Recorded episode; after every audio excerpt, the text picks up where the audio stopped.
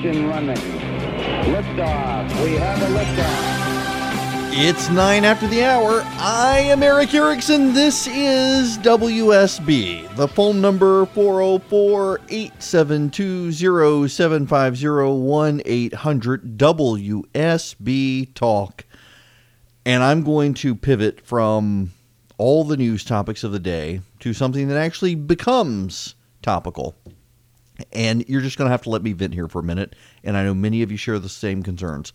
My kids in their school use everyday mathematics, uh, a program at the University of Chicago. Y'all, can I tell you how irritating it is that my kids cannot figure out their mathematical homework and yet are taught by their teachers to derisively refer to the way their mother and I learned how to do math as the granny method and it is baked into Common Core, which we don't talk about enough. You know, Georgia claims it got rid of Common Core when it didn't. All it did was change the name of Common Core, and the mathematics program that my kids use and that your kids use at your Common Core school are increasingly mathematics divergent from 5,000 years of human history and how we've always done math. Suddenly, you're no longer allowed to do cross multiplication. In fact, my wife was talking to a teacher the other day who were ranting about this and said, Well, the kids don't do cross multiplication anymore. What do you mean the kids don't do cross multiplication. Cross multiplication was discovered by the Jews in the 15th century BC.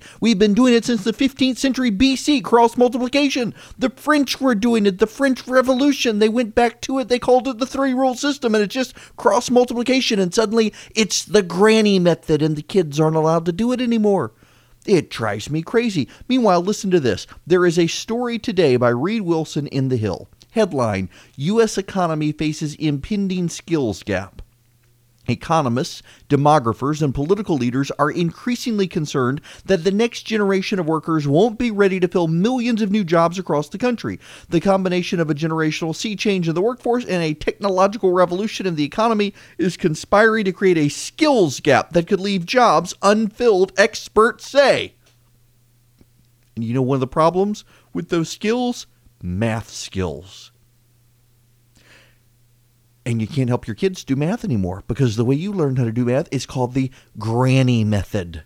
And you're not allowed to do the granny method. Our kid had a, had a homework assignment last night. It was obvious do cross multiplication, but they weren't allowed to do cross multiplication. And you think, well, you know, just say that the unknown un, unknown variable is an x, and you're solving for it. Well, nope, you can't do that either. You're not allowed to solve for x anymore. I guess it's racist. I have no idea. It's absolutely ridiculous. It is Common Core math the way that they're tra- training kids now to do math is okay. So how would you do this? Let's say you have seven numbers. You have seven numbers, and you want to find the average of those seven numbers. How do you do it? Well, the way I learned how to do it is you add the seven numbers and then you divide by seven and there's your average. Nope, you're not allowed to do that anymore. Not not in this class, not in this math. Nope, nope. You have to draw a line and you have to plot all the numbers. And you have to look for the dots and figure out from the dots what the average is. You can't just add them up and divide by, by the overall number. Nope, can't do that. Cannot do math the way Pythagoras was doing math. I, I, I wonder if you can even learn the Pythagorean theorem these days in mathematics. You know, I was good in math. I made A's in math. Went to law school because I didn't want to keep doing math the rest of my life, but I could do it.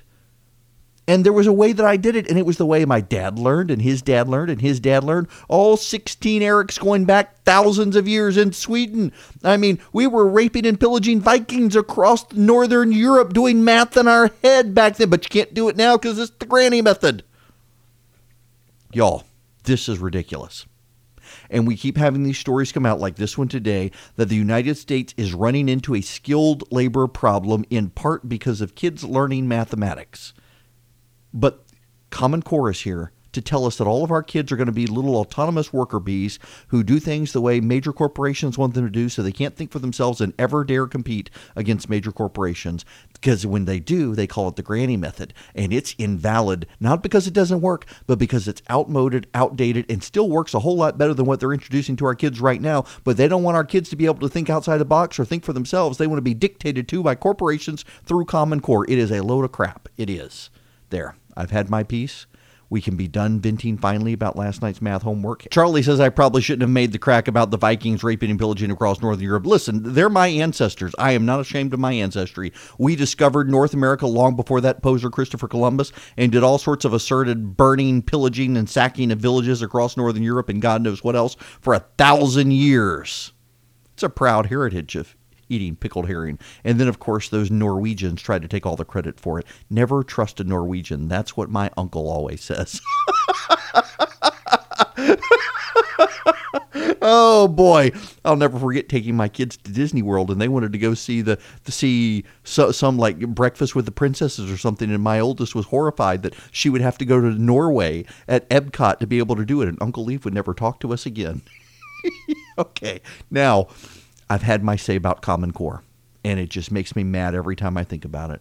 But we do have to move on because there is other news. Um, the phone number here, 404 872 0750 1 800 WSB Talk. It is absolutely relevant to the story today, though, that we have a math gap. Despite Common Core, we have a math gap. Now, we have other stuff happening as well out there today that has to be focused on, including the fact that the state continues behind the scenes. We're not getting a lot of coverage of this, you should know. Look, I'm not a conspiracy theorist, but yeah, that's the way it always goes, doesn't it? I'm not a conspiracy theorist, but we are not getting. There was a report out in December. The Rural Study Commission in the House and the Senate here in Georgia wanting to raise your taxes. They want to raise your taxes to pay for broadband for people who live in rural parts of Georgia. And we haven't gotten a lot of attention since. And then there was a little blurb uh, in uh, the AJC that uh, the president, his big push of late, is to do all sorts of new infrastructure spending. And that infrastructure spending, we might be able to provide for rural broadband but there's legislation making its way through the House and the Senate to raise taxes, and it's not getting a lot of coverage. It is not getting a ton of uh, airtime. It's not getting a ton of media coverage. It's not getting a, a, spotlight from from people in the state legislature who normally would flag these things. And I just wonder why are people keeping quiet on this, and where are things headed? I really, really vehemently disagree with the idea that Georgia Republicans should be raising taxes on your Netflix and on your Apple Music and on your Spotify and on God knows what else to pay pay for the rural broadband for people who live out in the country. I do not think that is a good idea, particularly when the program would be managed by a technology authority in Georgia that is utterly incompetent. It is a bad use of resources. And what I see locally and what I see nationally is a same frustration for me.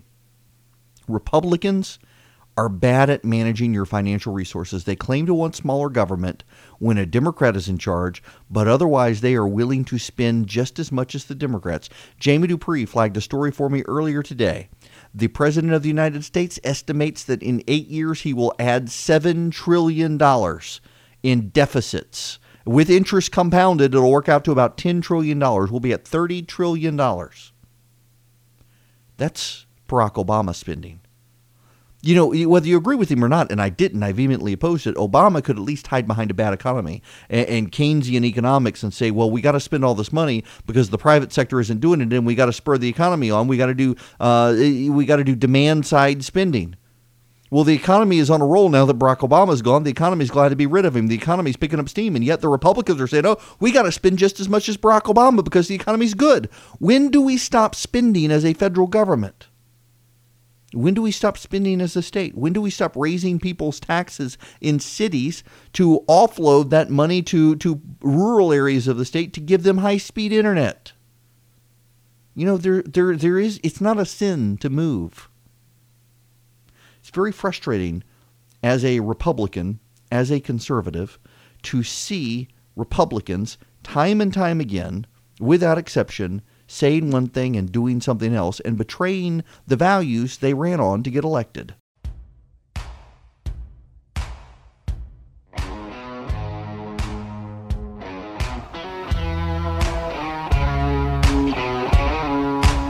It's 26 after the hour. Uh, we still have some spots left for my interview with Clay Tippins on Tuesday night, a week from tonight at 7 p.m., 7 to 8 p.m. I will interview Clay Tippins, uh, the Navy SEAL, former Navy SEAL, running for governor in Georgia.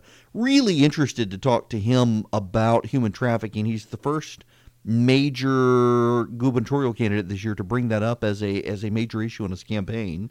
Uh, if you want to come to the interview, it's a live lounge interview. Text WSB to 345 345. There are a few seats left. Um, we are happy to have you come join us for the Clay Tippins interview. Should be a um, should be a good interview. Uh, interesting, intriguing candidate.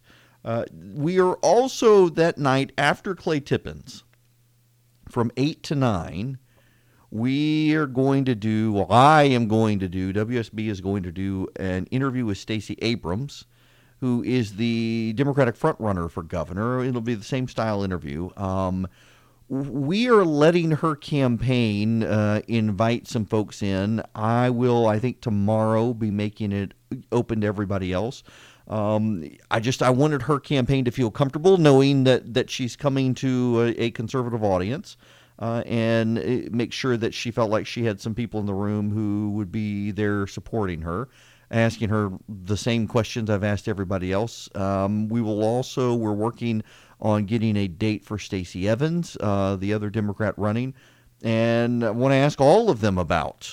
Uh, the urban rural divide and attracting Amazon and who they are, their background.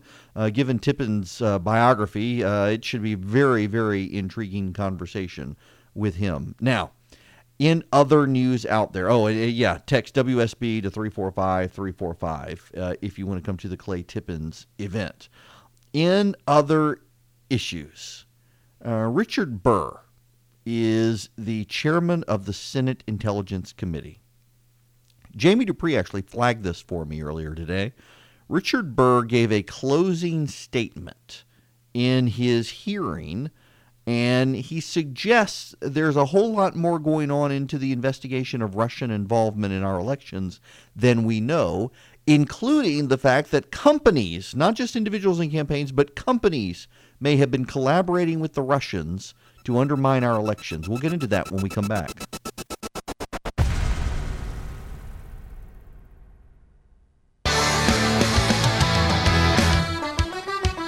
It's 39 after the hour, and I'm really tired of this whole wedge nonsense. I, I want sunshine. I, I, don't care if it's cold. I don't care if it's hot. I just want to see the sun. I am tired of not being able to see the sun. And this cold, drizzly, damp, gross nonsense, it needs to move on. Okay, now. Richard Burr, he is the senator from North Carolina, chairman of the House and uh, Senate Intelligence Committee. Jamie Dupree sent me his curious audio earlier. We don't have time to play all of it, but some of it. I just want to walk you through this. And and I was I told Charlie I was going to cut this audio up myself so that I could get it right. And the more I listened to it, the more I thought, you know what? I, I think I'm just going to play it and hit pause on it and and talk you through some of these things. Um, this is they had an open door hearing on worldwide threats against the United States. It was the full intelligence community. You had the FBI there, the CIA there, the NSA there, the Director of National Intelligence, um, all of them up there. And I want you to listen to Burr um, talking about uh, the kind of the, the closing of the hearing. Investigation that's going on in Washington.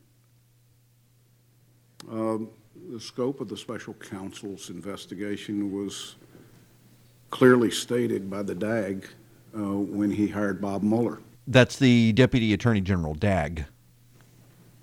And I think the media has spent some portion of every day trying to portray that that scope of that investigation has changed. Truth is, I don't know. Not sure that anybody uh, in this room knows. But here's what I do know I know the Senate Intel investigation continues. We're hopefully wrapping up some important areas that we have focused on.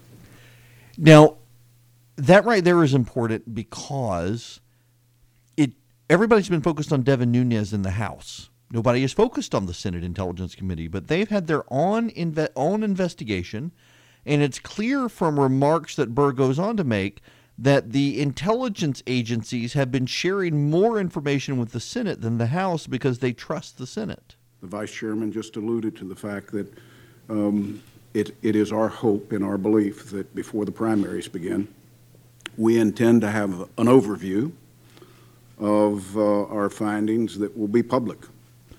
Before the primaries begin, curious, isn't it? So I suspect that they're looking at Russian interference in the current election, not just in 2016. Otherwise, why would they want to get this information out there before the primaries begin this year? Um, we intend to have an open hearing on election security. Ah, yep, there it is. And it's the committee's intent to make recommendations that will enhance the likelihood that the security of our election process is in place. Which suggests it's not very In addition to that, uh, our review of the ICA, the Intel Community Assessment, which was done in the um, December of 06, uh, 16, um, we have uh, reviewed in great detail. So there was an intelligence assessment completed after the election about Russian involvement. I bet Bob Mueller has a copy of that. Okay, more of Senator Burr from North Carolina. Closing statement at the House, or the Senate rather, Intelligence Committee.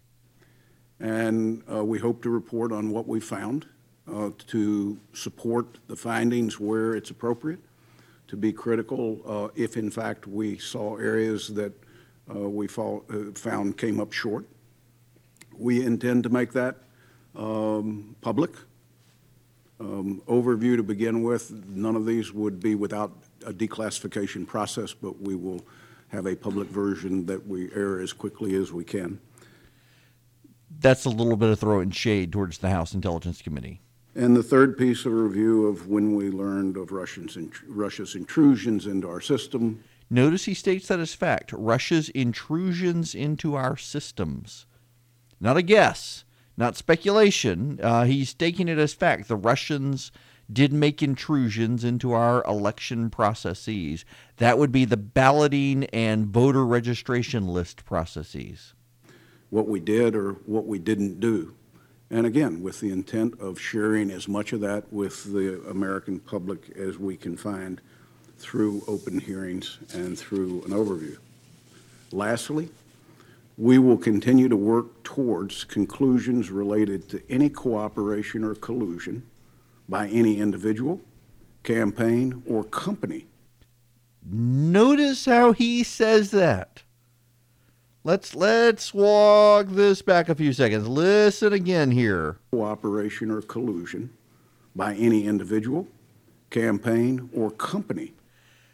Cooperation or collusion with the Russians is what he's talking about by any individual, campaign, or he lifts up his head and turns his head a little bit and says, or companies.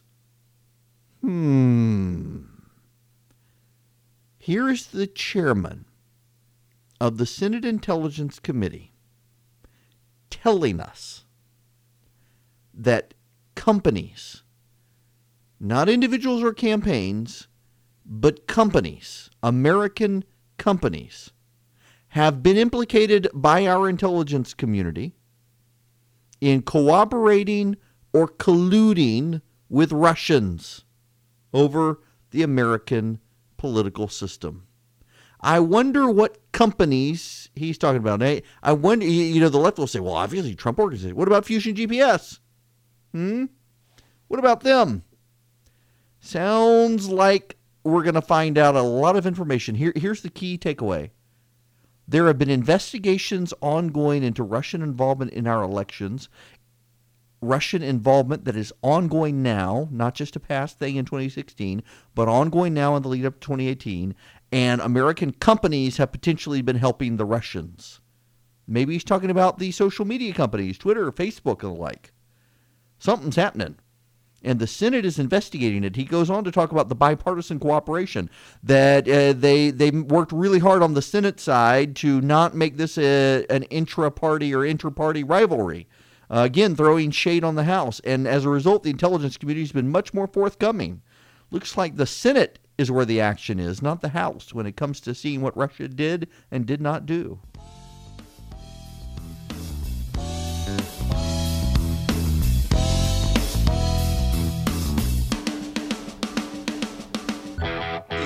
Erick Erickson here. It is 55 after the hour. The phone number 404 872 0750 1 800 WSB Talk. Have you ever read To Kill a Mockingbird? It is one of my favorite books, uh, one of my favorite movies as well. Um, y- you know, it's one of those things. The, the book, by and large, the book is always better than the movie there are some exceptions to the rule, but those exceptions tend to prove the rule. The books are better than the movie. Um, the books have uh, more space for depth and breadth and, and story, and the movies don't. But uh, To Kill a Mockingbird is one of those where the, the editorial directorial decisions made for the movie just make it such a good standalone movie with or without a book to go with it. And the book is just so good, unless you live in Duluth, Minnesota where students will no longer be required to read To Kill a Mockingbird because it makes them feel uncomfortable and the book uses racial slurs. Y'all, we are a weak people. A weak, weak nation ripe for conquering by the Chinese, the Russians, or someone who doesn't care. I mean, for good lord, the, the, the, the Peter Rabbit controversy over making fun of people with food allergies. Oh, how terrible! How terrible. Uh, in Minnesota, don't send your kid to school in Minnesota. Bunch of liberal quacks.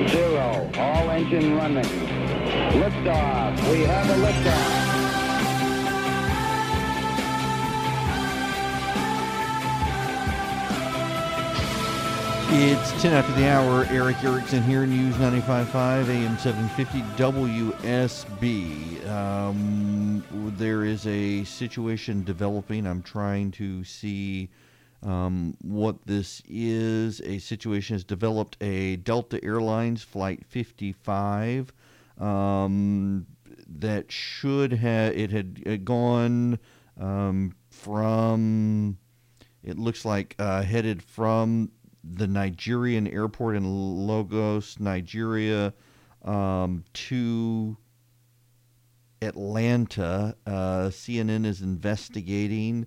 Um, there are some reports of a serious incident involving this Airbus A330 200 in Lagos, Nigeria. Pulling up Flight Tracker, it appears that the flight uh, left Nigeria uh, 15 minutes early, of all things, and has now turned around and gone back to um, the airport in uh, Nigeria. We will keep you posted as CNN um, investigates and develops this. Likewise, uh, there is a United flight, uh, United 1175 from Honolulu to San Francisco. Thankfully, it landed in the last five minutes. Um, the covering of the engine on the right side of the plane uh, has fallen off. Uh, passengers live tweeting the not just collapse of the engine covering, but parts from the engine itself flying off the plane.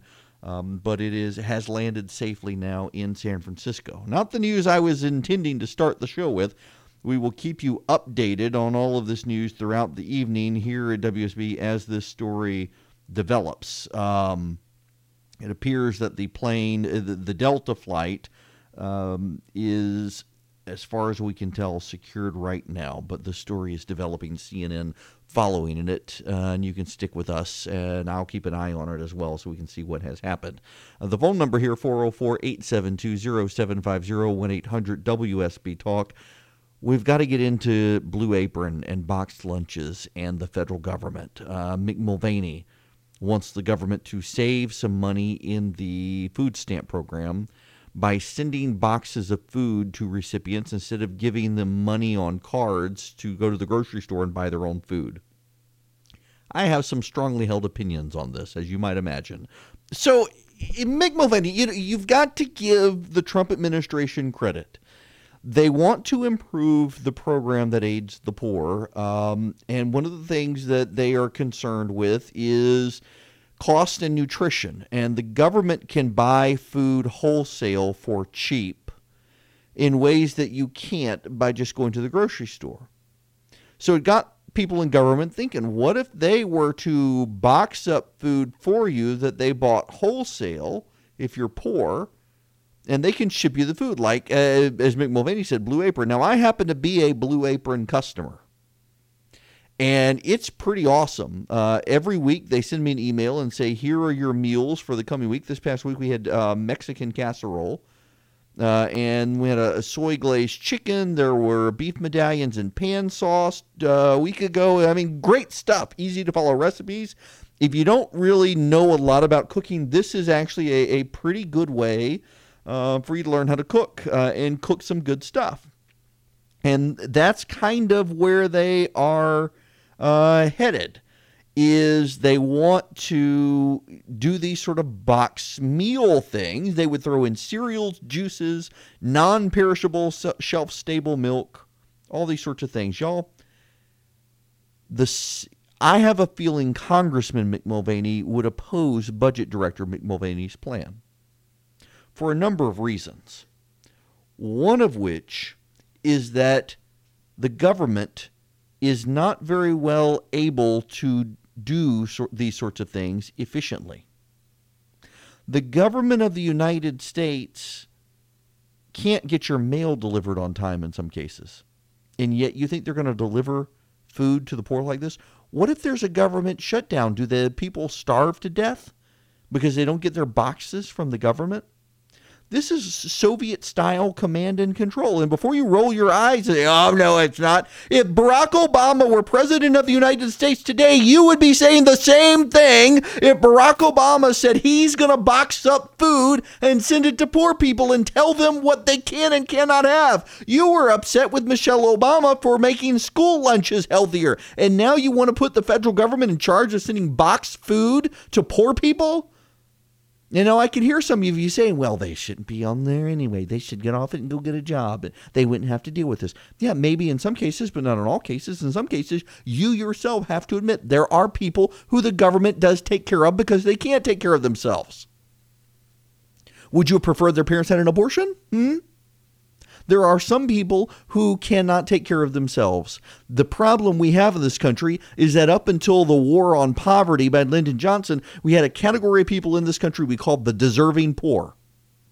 Even Franklin Roosevelt, in his expansion of the federal welfare state, recognized the deserving poor. There are some people in this country who cannot care for themselves due to mental or physical defect. And we as a society have determined it is a good thing for society to care for these people. Better we care for them than we kill them or have them aborted before they're born, like the Netherlands and Iceland is doing.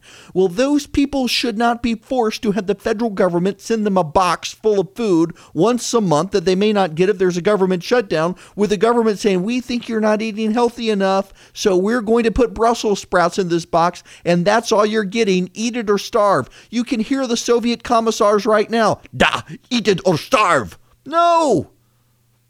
Put the money on a card and let them go buy their own groceries. It's a very American concept, this idea of, of, of, choosing your own stuff to eat instead of having the government force feed it to you or send you a cardboard box and say, This is all you're getting, buddy. Starve if you don't like it. That's what a parent does. We as conservatives should be opposed to federal paternalism give people the money and teach them the, the life skill of going to buy their own groceries. Teach them the life skill of buying healthy food and making healthy choices. Don't send them this box. There is no guarantee the federal government can do this efficiently. In fact, we know that they can't do it efficiently. This is the chief conservative concern of government. Government cannot efficiently do things the private sector can do. Why don't you outsource this program to Blue Apron or HelloFresh or one of their very many competitors out there? Let them do it. They could do it efficiently and they'd probably have good food and good meals too. Or don't do it. I applaud this administration for trying to come up with ways to think outside the box in more ways than one here, no pun intended, to try to reform a program that could be reformed, that probably we could have efficiencies.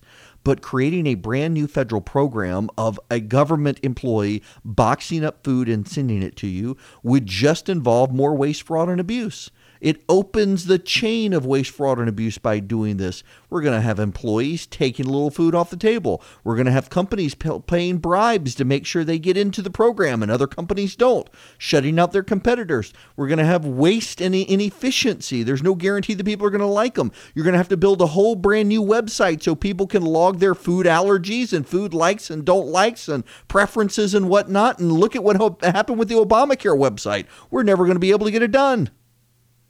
And again, yes, are there people in these programs who shouldn't be there? Absolutely. Let's weed them out. But don't deny that there are some people in these programs who have to be in these programs. Who have to be.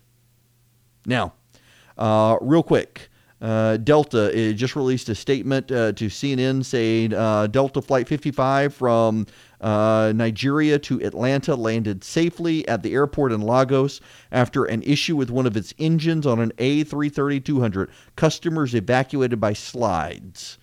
five customers reporting non critical injuries. Situation okay. Good to hear. Prayer for those involved. And man, I don't like Airbus planes. I just don't. I wish Delta would just stick with Boeing, but that's a side preference, neither here nor there.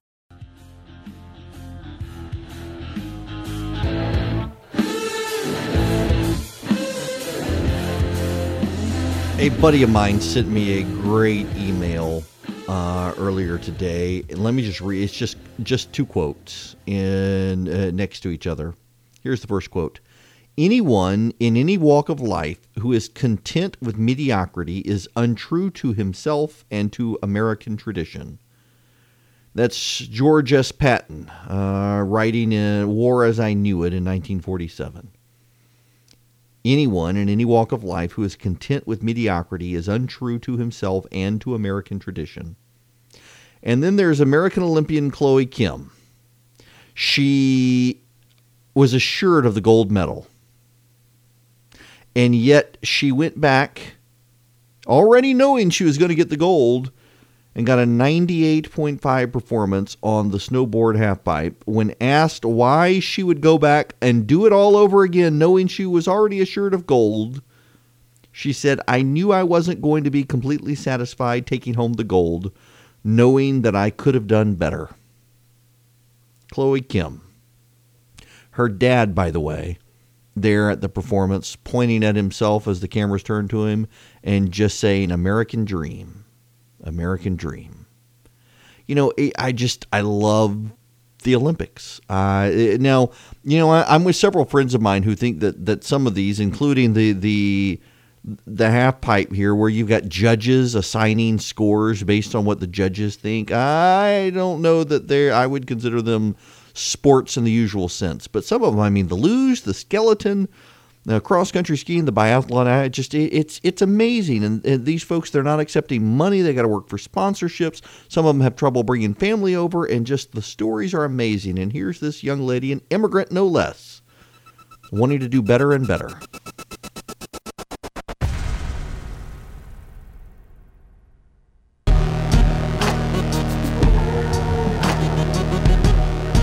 It's 40 after the hour. My buddy Fred and I were just trading messages on Twitter about curling. I love to watch curling.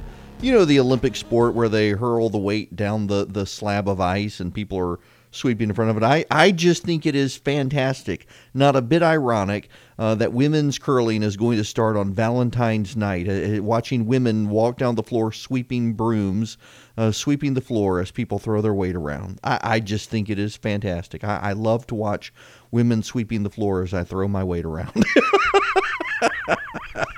I seriously though, I, I like I, I just I'm fascinated by curling. Absolutely fascinated by curling. Um, as they they push that way. The, the men start tonight at 7:05, and the women start tomorrow night at 7:05. Uh, they've had the the mix. The Canadians, a eh, they they won the they have couples curling now, where the man shoves the weight down and the woman sweeps. is very very sexist. oh, perhaps we should move on before I get myself in real trouble. Immigration. They have opened up the process on the Senate floor, except they haven't really opened the process. Uh, the Republicans are still controlling the process to make sure a Republican bill takes shape. Democrats right now are playing nice by and large. Uh, Dick Durbin of Illinois saying that he appreciates the process that's going on right now. Uh, but what's happening is very interesting. Um, Tom Cotton came out this morning and made public what he told me two weeks ago that the 1.8 million um, DACA recipients eligible for citizenship that is the the number. The president is refusing to go higher than that. In fact, this morning Tom Cotton started out the debate essentially saying take it or leave it. You can have 1.8 million uh, DACA recipients or DACA eligible people on a pathway to citizenship, or you can um, you can have nothing. So we'll see where this goes. I don't believe anything they come up with in the Senate can pass the House. The House is very divided, and what reporters are missing is that the Democrats in the House are as divided as the Republicans. There are Republicans who want a path to citizenship for DACA residents, but there are Republicans who want everybody rounded up and deported. That's a striking divide, but on the Democratic side, there are those who want DACA recipients to have citizenship and no one else. And there are those who want DACA recipients to have citizenship and give their parents and everyone else citizenship as well. I, I, I, the media is going to focus on the Republican divide. They would whether Republicans were in charge or not. Um, but I just don't see that this legislation this con- being conjured up in the Senate is going to be able to make it through the House of Representatives, given the deep divides on both sides. And Democrats benefit right now by Republicans being in charge, so they can vote united for or against the plan, really, and let the Republicans fight amongst themselves. We'll see whether they do or not. Now, here's another one Bob Corker, the senator from Tennessee. I'm, I'm just going to tell you guys something.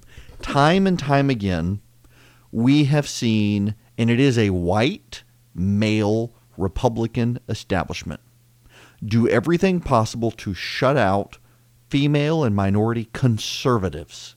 We saw it with Karen Handel in Georgia. You know, if Karen Handel were, were governor of Georgia right now, we'd probably have a Religious Freedom Restoration Act on the books. She would have signed it. Yep, she would have. But yet there were some some good Christian folks who just could, couldn't couldn't get over the fact that that she she had a record they couldn't trust on abortion, even though she fought Planned Parenthood. We've seen the Republican establishment rally to Charlie Crist against Marco Rubio. We saw the Republican establishment rally against Nikki Haley, choosing anybody but Nikki in South Carolina. We saw him do it with Bobby Jindal when he ran for governor in Louisiana the first time. Not the second time they rallied to him the second time, but the first time they wanted anybody but. Saw him do it with Ted Cruz. Time and time again, it is the conservatives, it is the Tea Partiers, it is the, the upstarts who find women and minority conservatives and run them for office. And it is the white male Republican establishment that opposes them. And we're seeing this happen now in Tennessee. Bob Corker decided he couldn't get reelected in Tennessee, and so he decided to step down and go away and retire as he should. Marsha Blackburn stood up, but Blackburn, she got the Club for Growth support. She got the Senate Conservatives Fund support. She got my support. She got a bunch of conservative support. And so now Bob Corker, he's pushing a story that, oh, Marsha can't win. Marsha, Marsha, Marsha can't win. Everybody in Tennessee loves Marsha Blackburn. To the extent reporters are pushing the story that Marsha Blackburn is in trouble and can't win in Tennessee, it is the extent that they are embracing Bob Corker's self serving, lying talking points that he needs to stay in the Senate because only Bob Corker can win. Bob Corker needs to go back under his bridge in Knoxville. Bob Corker needs to leave the Senate. And it is the height of arrogance for Bob Corker to think that only he can win in Tennessee, that Marsha Blackburn can't. It is the height of arrogance for Bob Corker to be sabotaging Marsha Blackburn's campaign for the Senate because, God help us, she might actually be a conservative from Tennessee in the Senate.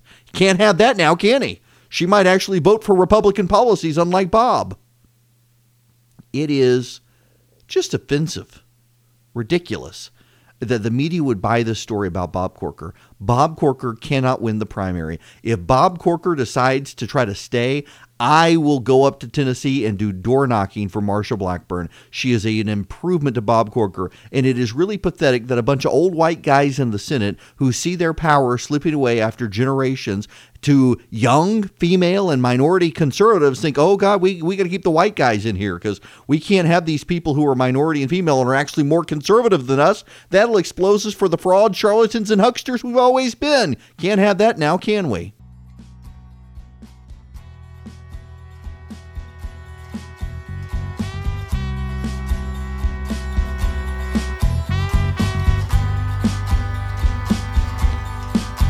It's 55 after the hour. Erick Erickson here. Uh, no reason to give you people the phone number now because the show is almost over. Guy Benson from Town Hall. He's headed to Brown University to talk to the Brown Republicans and the Watson Watson Institute for International Public Affairs. Guy Benson, if you don't know, at Town Hall, he is a young white male gay Republican and a group of students, the collective of students, they call themselves at Brown, have decided that Guy Benson showing up on campus, who is gay, that his mere presence would advance white supremacy and oppress the LGBTQI ABCDEFG community. That's right. That's right. Um, it would be dangerous to the well being of marginalized groups and enabling of white supremacy. I mean, eh, you know, even Jonathan Chait, who is a, a liberal's liberal, a, a super progressive at um, what New Yorker magazine, even he's out blasting this group, pointing out that the, the students, um, they're not even eh, they're not even obfuscating here. They they believe that Guy Benson showing up um, has he has no right to free speech on a college campus. This is really, really, really dumb. But it's only going to get worse. Um, these college students feel emboldened and empowered to do this by university administrations. You know, the University of Chicago president um, sent out a, a, statement to his students saying, Nope, if you don't like it, you don't have to show up, but you're not going to uh, denounce or harass speakers on this college campus. All views are welcome. More like that, please.